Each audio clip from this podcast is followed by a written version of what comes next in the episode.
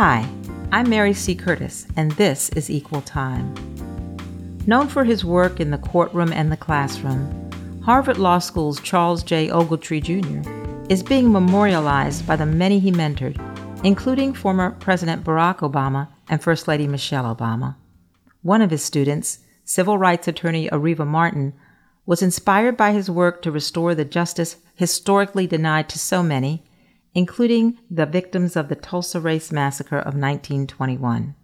Martin, who moderated a panel of African-American Harvard Law alumni on Ogletree's Martha's Vineyard property, represents more than seven hundred survivors and descendants of Palm Springs Section fourteen in their quest for reparations after their community was racially targeted, burned out, and bulldozed by the city of Palm Springs in the nineteen fifties and sixties. Author, activist, attorney, and media personality Areva Martin joins Equal Time to continue a conversation some Americans would rather avoid. What lessons did she learn from Ogletree's work, and why is resolving America's unpaid debt to many of its citizens necessary before the country can move forward? Welcome to Equal Time, Areva Martin. Thank you. So tell us about the memorial for Tree, Charles Ogletree.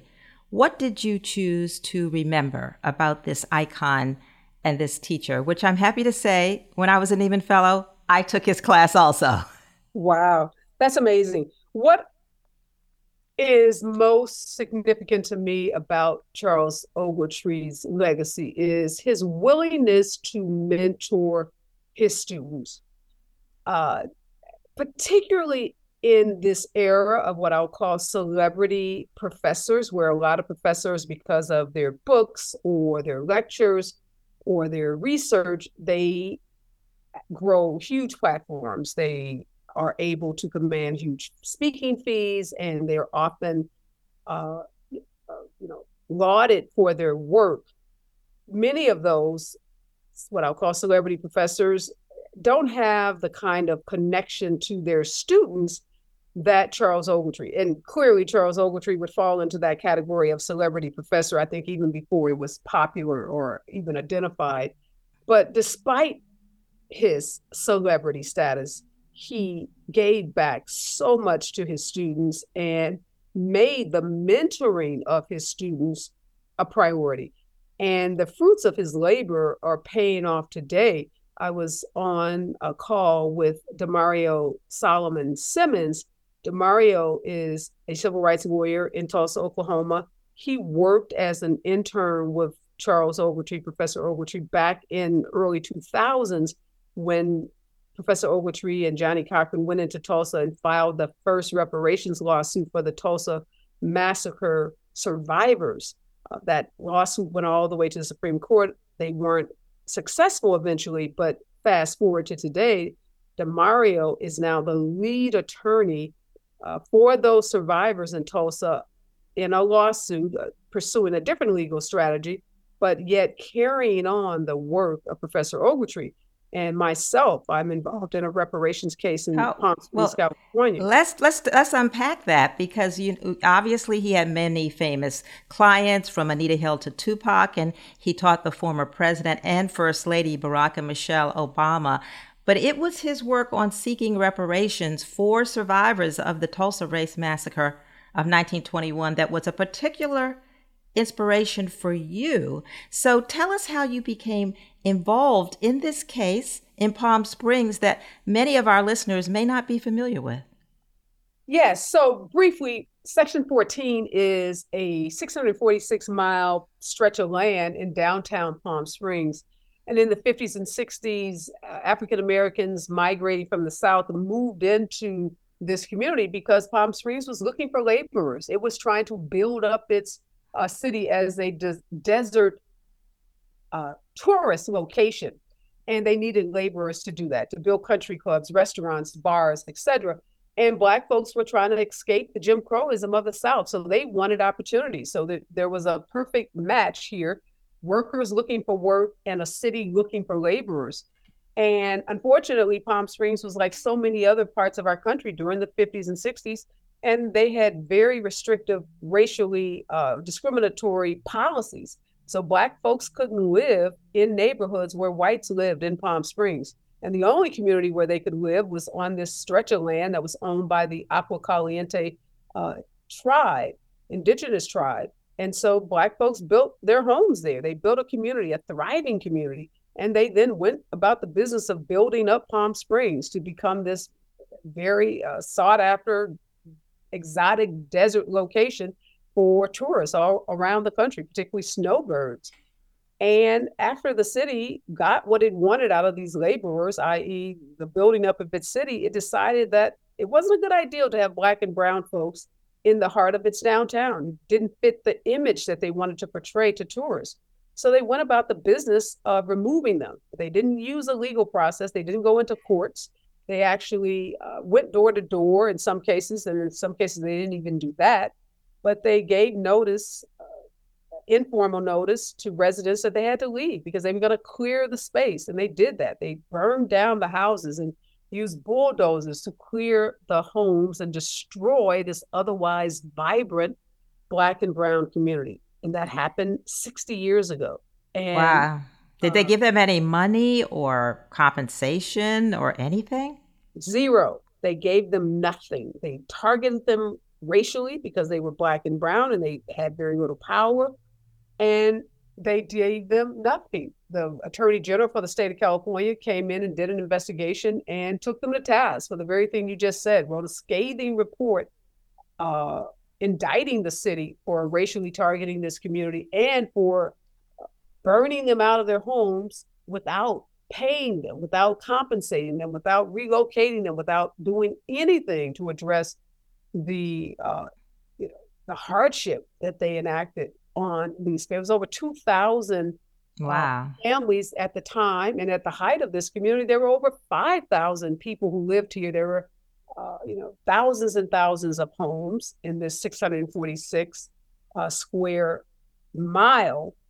six hundred forty-six acres in this one square mile.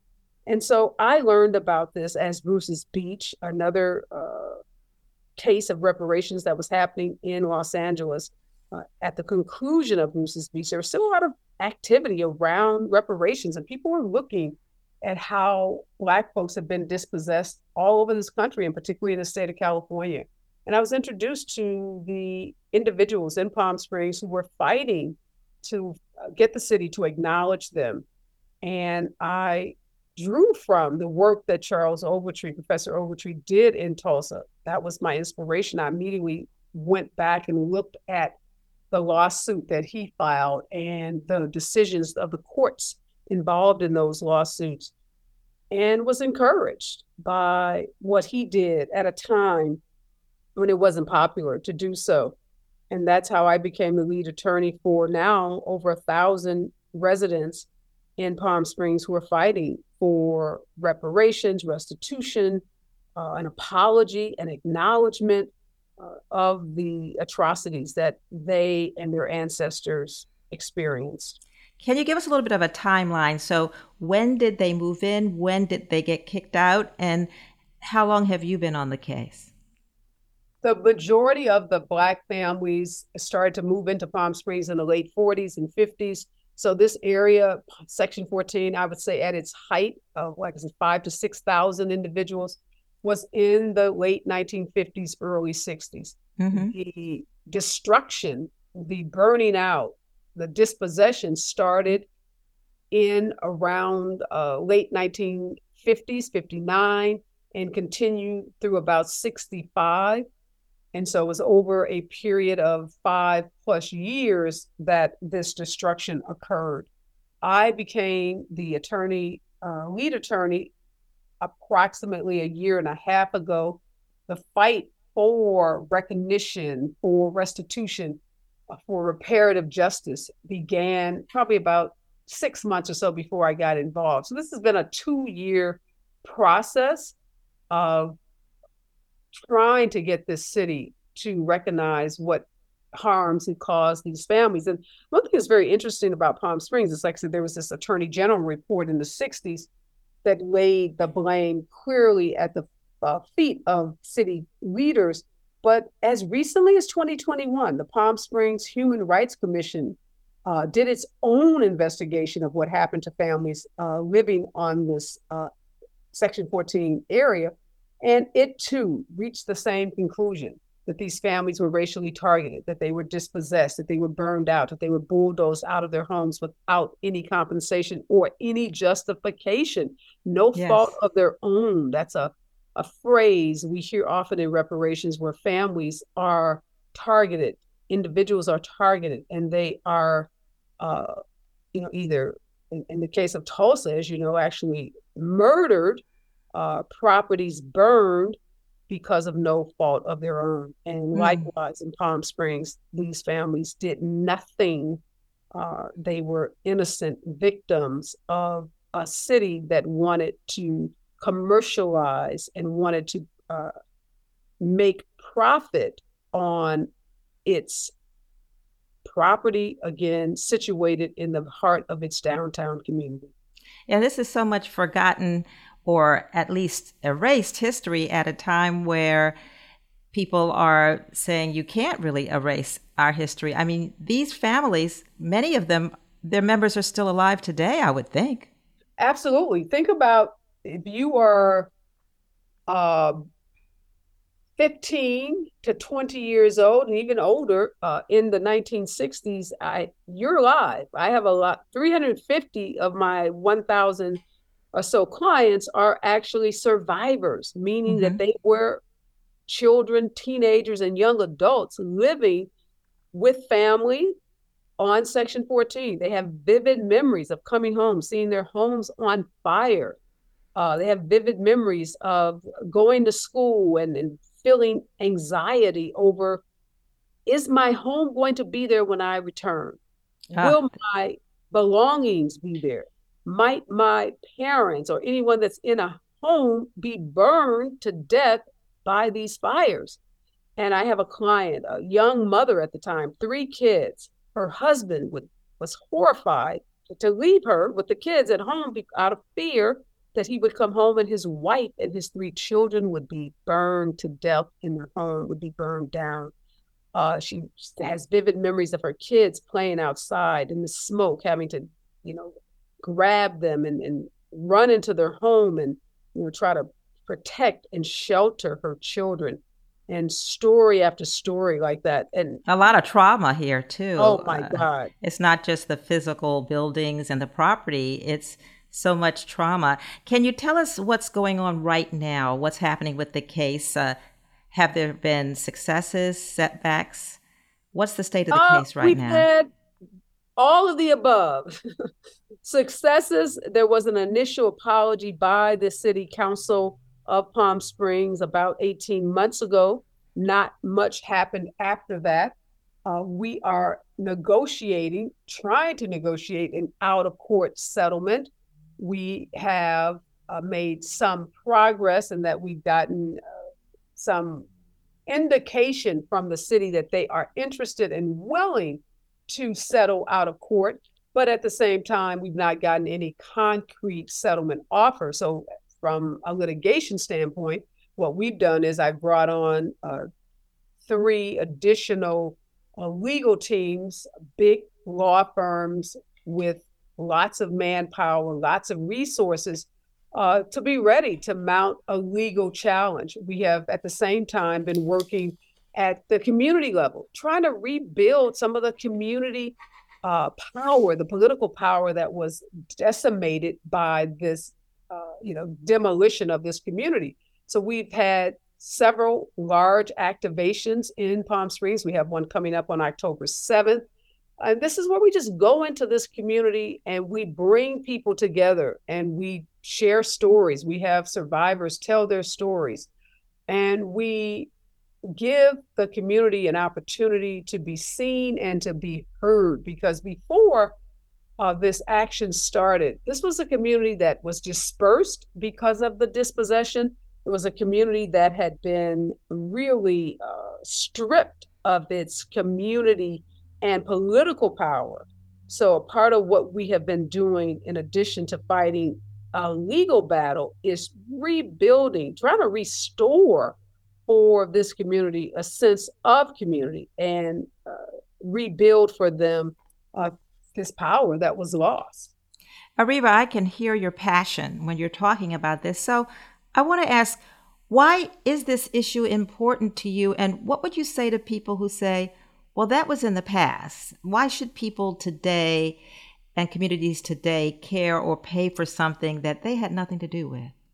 I am so glad you asked that question, Mary, because that question, uh, that comment that you just made is a frequent refrain that we hear or retort that we hear. And what I say to those people is you have to contextualize the statement and what we are doing. This country has a history of wanting to embrace and celebrate all that is good, and then reject and ignore all that is ugly about our country. So we celebrate founding our founding fathers, but we want to ignore the reality that many of them were slave owners themselves. We want to celebrate the American dream and the, the narrative of meritocracy, that this is a meritocracy, but yet we ignore the systemic biases and the policies, the racially charged policies that prevent African Americans from achieving the American dream. The, the ten to one wealth gap between Black and white folks is not because Black folks aren't industrious and hardworking and ambitious. It's, it's because of redlining and the racially restrictive housing policies that prevented Black folks in Palm Springs from living next to their white folks, the banking policies that prevented Black folks from getting loans at banks, the, the policies today that prevent small Black businesses from getting the same loans that their white counterparts have. So when you think about individuals, yes, it's easy to say, I wasn't there and you weren't there, so why should I be responsible? But this is a country of institutions. So institutions are responsible, and we reap the benefits of the institutions that uh, were present. So the city of Palm Springs is an institution, and people that live in Palm Springs today are reaping the benefits of that institution, the institution that built the golf courses and the tennis courts and paved the streets and provide the city services. The residents benefit from that institution. So that institution has an obligation to all of its citizens. That institution failed the Black and brown citizens when it did not protect them, when it engaged in the kind of, what we believe, criminal conduct that it engaged in. So if you step away from looking at this as the individuals, yes, the slave owners, the masters, the plantation owners, they're dead. Our ancestors that were slaves are dead. Many of the people that built Palm Springs, many of them are dead. But the institutions that supported, that embraced, that advanced, that protected those systems are very much still alive and present in our communities. So it's not a, it's not a hard thing when you think about reparations, because we pay reparations in this country to many in, individuals, nine eleven, for no fault of their own. Just being in a building, people lost their lives, their lives were destroyed. And the government, not because of a lawsuit, but the government, because of a moral duty, because of a duty to protect the citizens of this country, to protect the residents of the state of New York, the city of Manhattan, the city of New York, paid and continues to pay millions of dollars. After the Oklahoma bombing, we saw those victims compensated.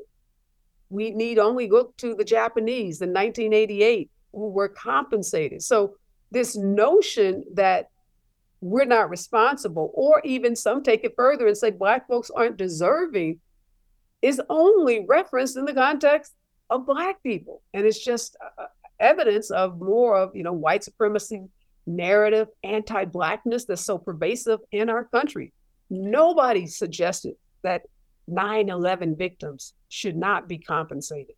That's not even a conversation. In fact, it's sacrilegious to even suggest that.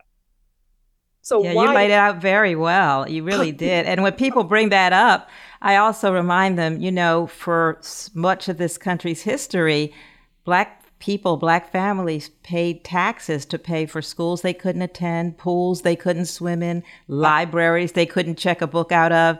They still had to pay for them, and even in our own lifetimes, really. So hey, we do people don't look at it that, that way, you know. I mean, well, I live in a house here in, in Charlotte, North Carolina, that my parents couldn't have lived in because there were restricted covenants. And so they couldn't have gotten in the neighborhood when it was cheap and get that wealth building. So it's all, as you say, it's it's it's the systems. But, yeah, you know, in Cal- the notion the, of, Mary, the notion of collective action and, you know, is is embedded in our system.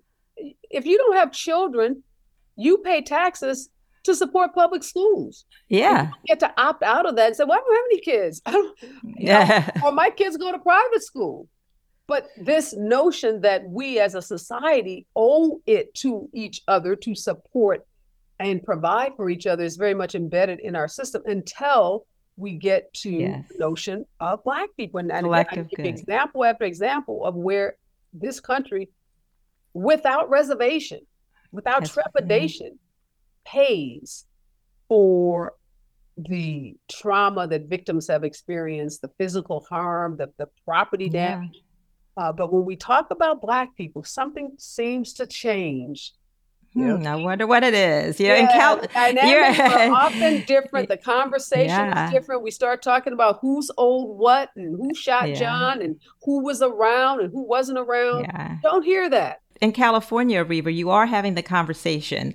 We've heard about that. You mentioned the issue of Bruce's Beach and Manhattan Beach being returned to the descendants of the owners who were not fairly compensated. And then you have the law that some folks have called controversial that's talked about uh, payments, direct payments to Black citizens. What are your feelings about these policies? Is it justice? And is California ahead of the game?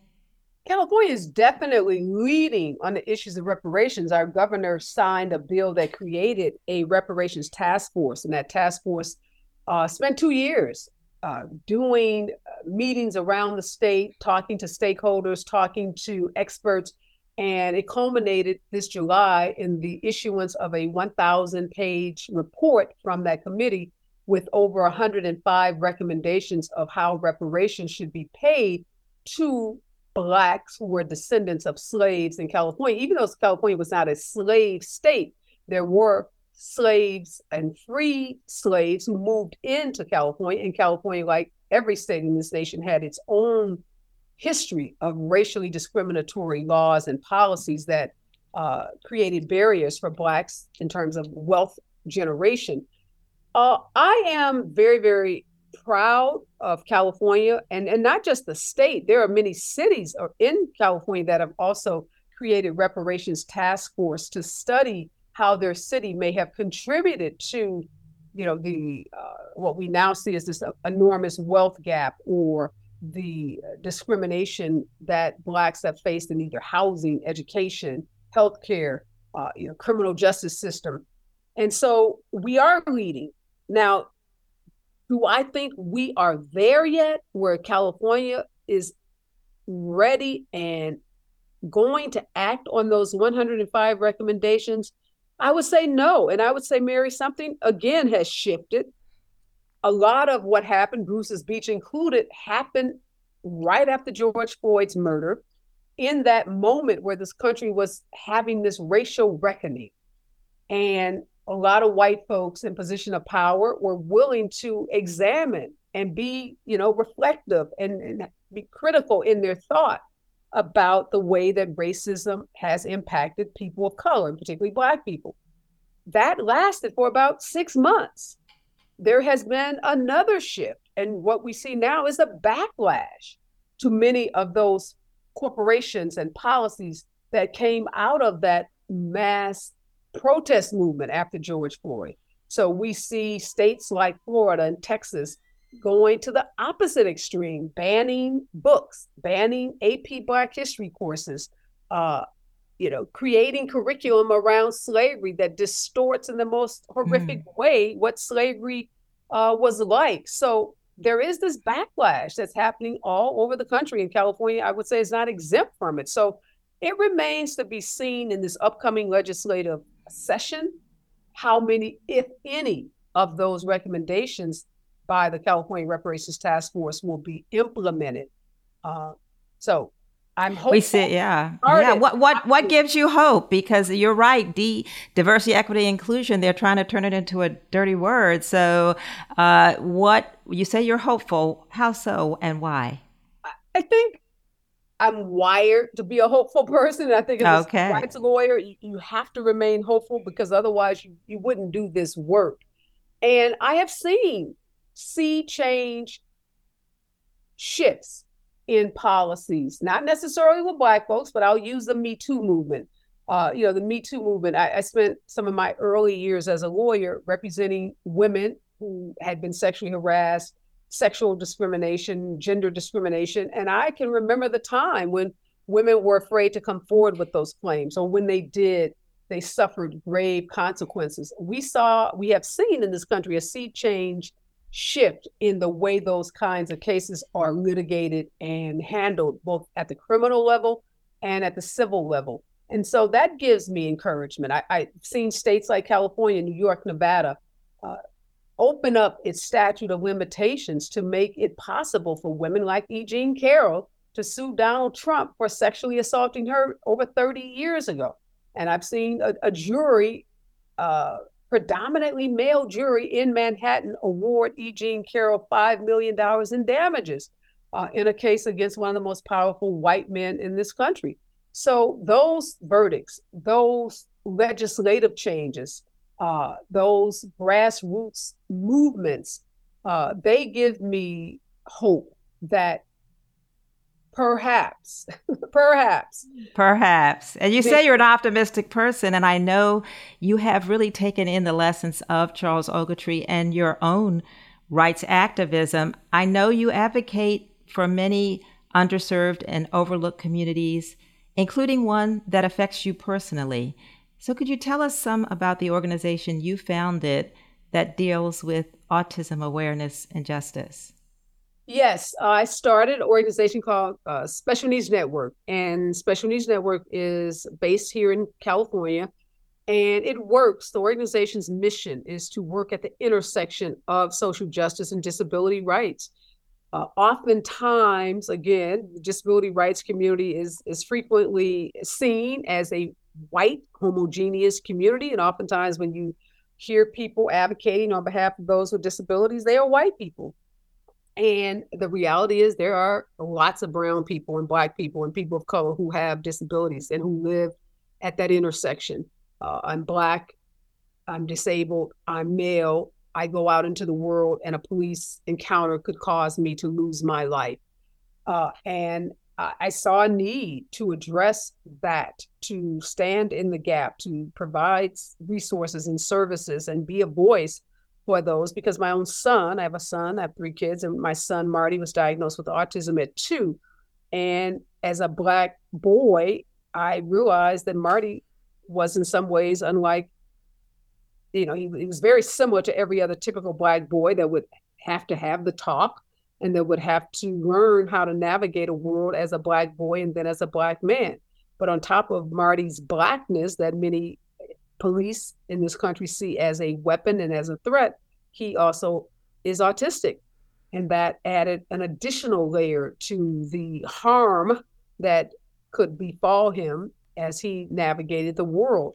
And so this organization is, is all about trying to mitigate that harm and make it easier for people of color who have disabilities to live their best lives, uh, have access to the kind of quality education and healthcare that they need to live independently, to have meaningful jobs, not substandard wage jobs, not jobs in work centers and uh, you know, jobs that don't value their humanity, but to be able to work and have a living wage job, to live independently, to be contributing members of society.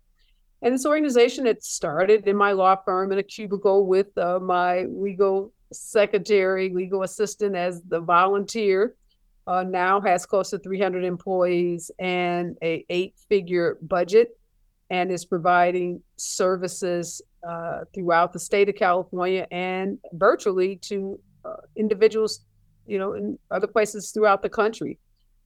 And I could not have imagined that what we used to call this little engine that could has become this leading organization in this space.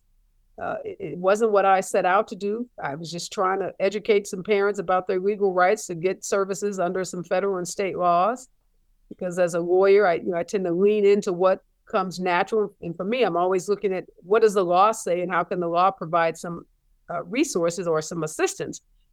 But, uh, you know, sometimes you plan and, and God acts. So I'd say I had some plans, yeah. but God had some other plans. So here we are. And while this is an issue that I have to tell you is close to me uh, and my heart, I have a nephew, a, a black male uh, who is autistic as well. And his dad Uh, my my brother is working on this space as well, and he's a retired judge, but he is working as well. So this is a huge issue because, as you noted, so many of those interactions with authority figures in law enforcement that go wrong, it's because of disabilities. And you know, that's something you are really leaning in. As someone who is, as you say, an activist, you see a problem and you have to go with it, and you're always looking at the legal piece of it. I'd love your opinion on what you see as some of this country's biggest challenges that all Americans need to face before we can move forward, because I, I we th- seem so divided. Oh, so divided, Mary. I think the biggest issue is this gaslighting around the impact, the pervasiveness of racism. Racism is embedded in the institutions of this country. We were starting to acknowledge that and have a conversation about it. And I, I say this all the time, we get right up to the line, I think, of having a breakthrough in this country in dealing with race, and then we retreat. We retreat. Uh, and that's what happened after George Floyd. And we can't solve what we don't acknowledge in this country because of fear, fear of you know, the browning of the country, fear of what it would be like if the dominant culture is no longer the dominant culture, creates this illogical response. And all the studies show that biases, whether they're racial biases or gender biases, have huge negative economic impact on our country. Companies would do better if they were more diverse. But more diverse means sharing in the pie with folks who are not white, cisgender, and I would say Christian males. And that is the biggest, I would say, impediment that this country faces. And when you have figures like Donald Trump and others who reinforce a false narrative uh, around race, that there is no racism, that everybody has access to the same things, and if people just work harder, they could, you know, achieve. As long as we are gaslighting our country and residents with that big lie, it's impossible, I think, to move forward. And we can't solve what we won't acknowledge. And as long as we have leaders that are peddling the big lie, I don't, we can't get to solution because we're not even trying to solve for the same problem. Is it a key, is there a key to breaking through so we can see as Americans that we really are all in it together?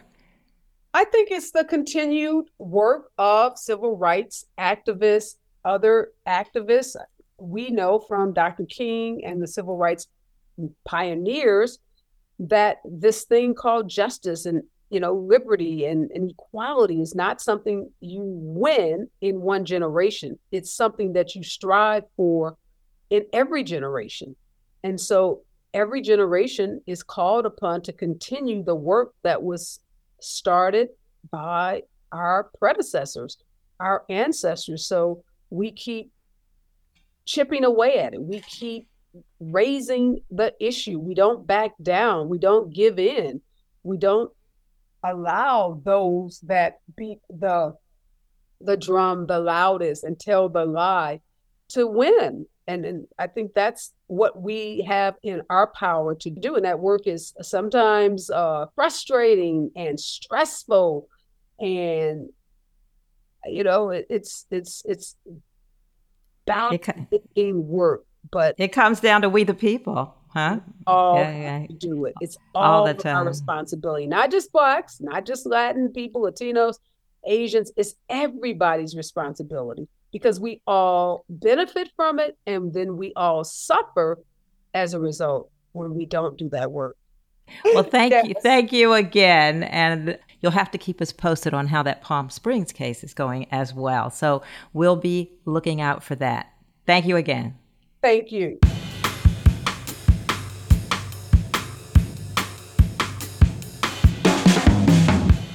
What did you do on your summer vacation? It's a question that has become cliche, but no more. If you were able to take a vacation, congratulations. If your trip of choice was spared fire, flood, or other effects of climate change, you have better luck than many. My summer experiences are still keeping me up at night. Business trips took me close to sites that remembered the civil rights movement, most recently a trip to the Legacy Museum and the National Memorial for Peace and Justice in Montgomery, Alabama. Were the exhibits informative about our nation's history? Yes. Leading to reflection and sometimes discomfort. But laws that would erase memory would also erase America's chances to do better. That's what's keeping me up at night, and it's the focus of my recent roll call column. Check it out. So, what's keeping you up at night, listeners?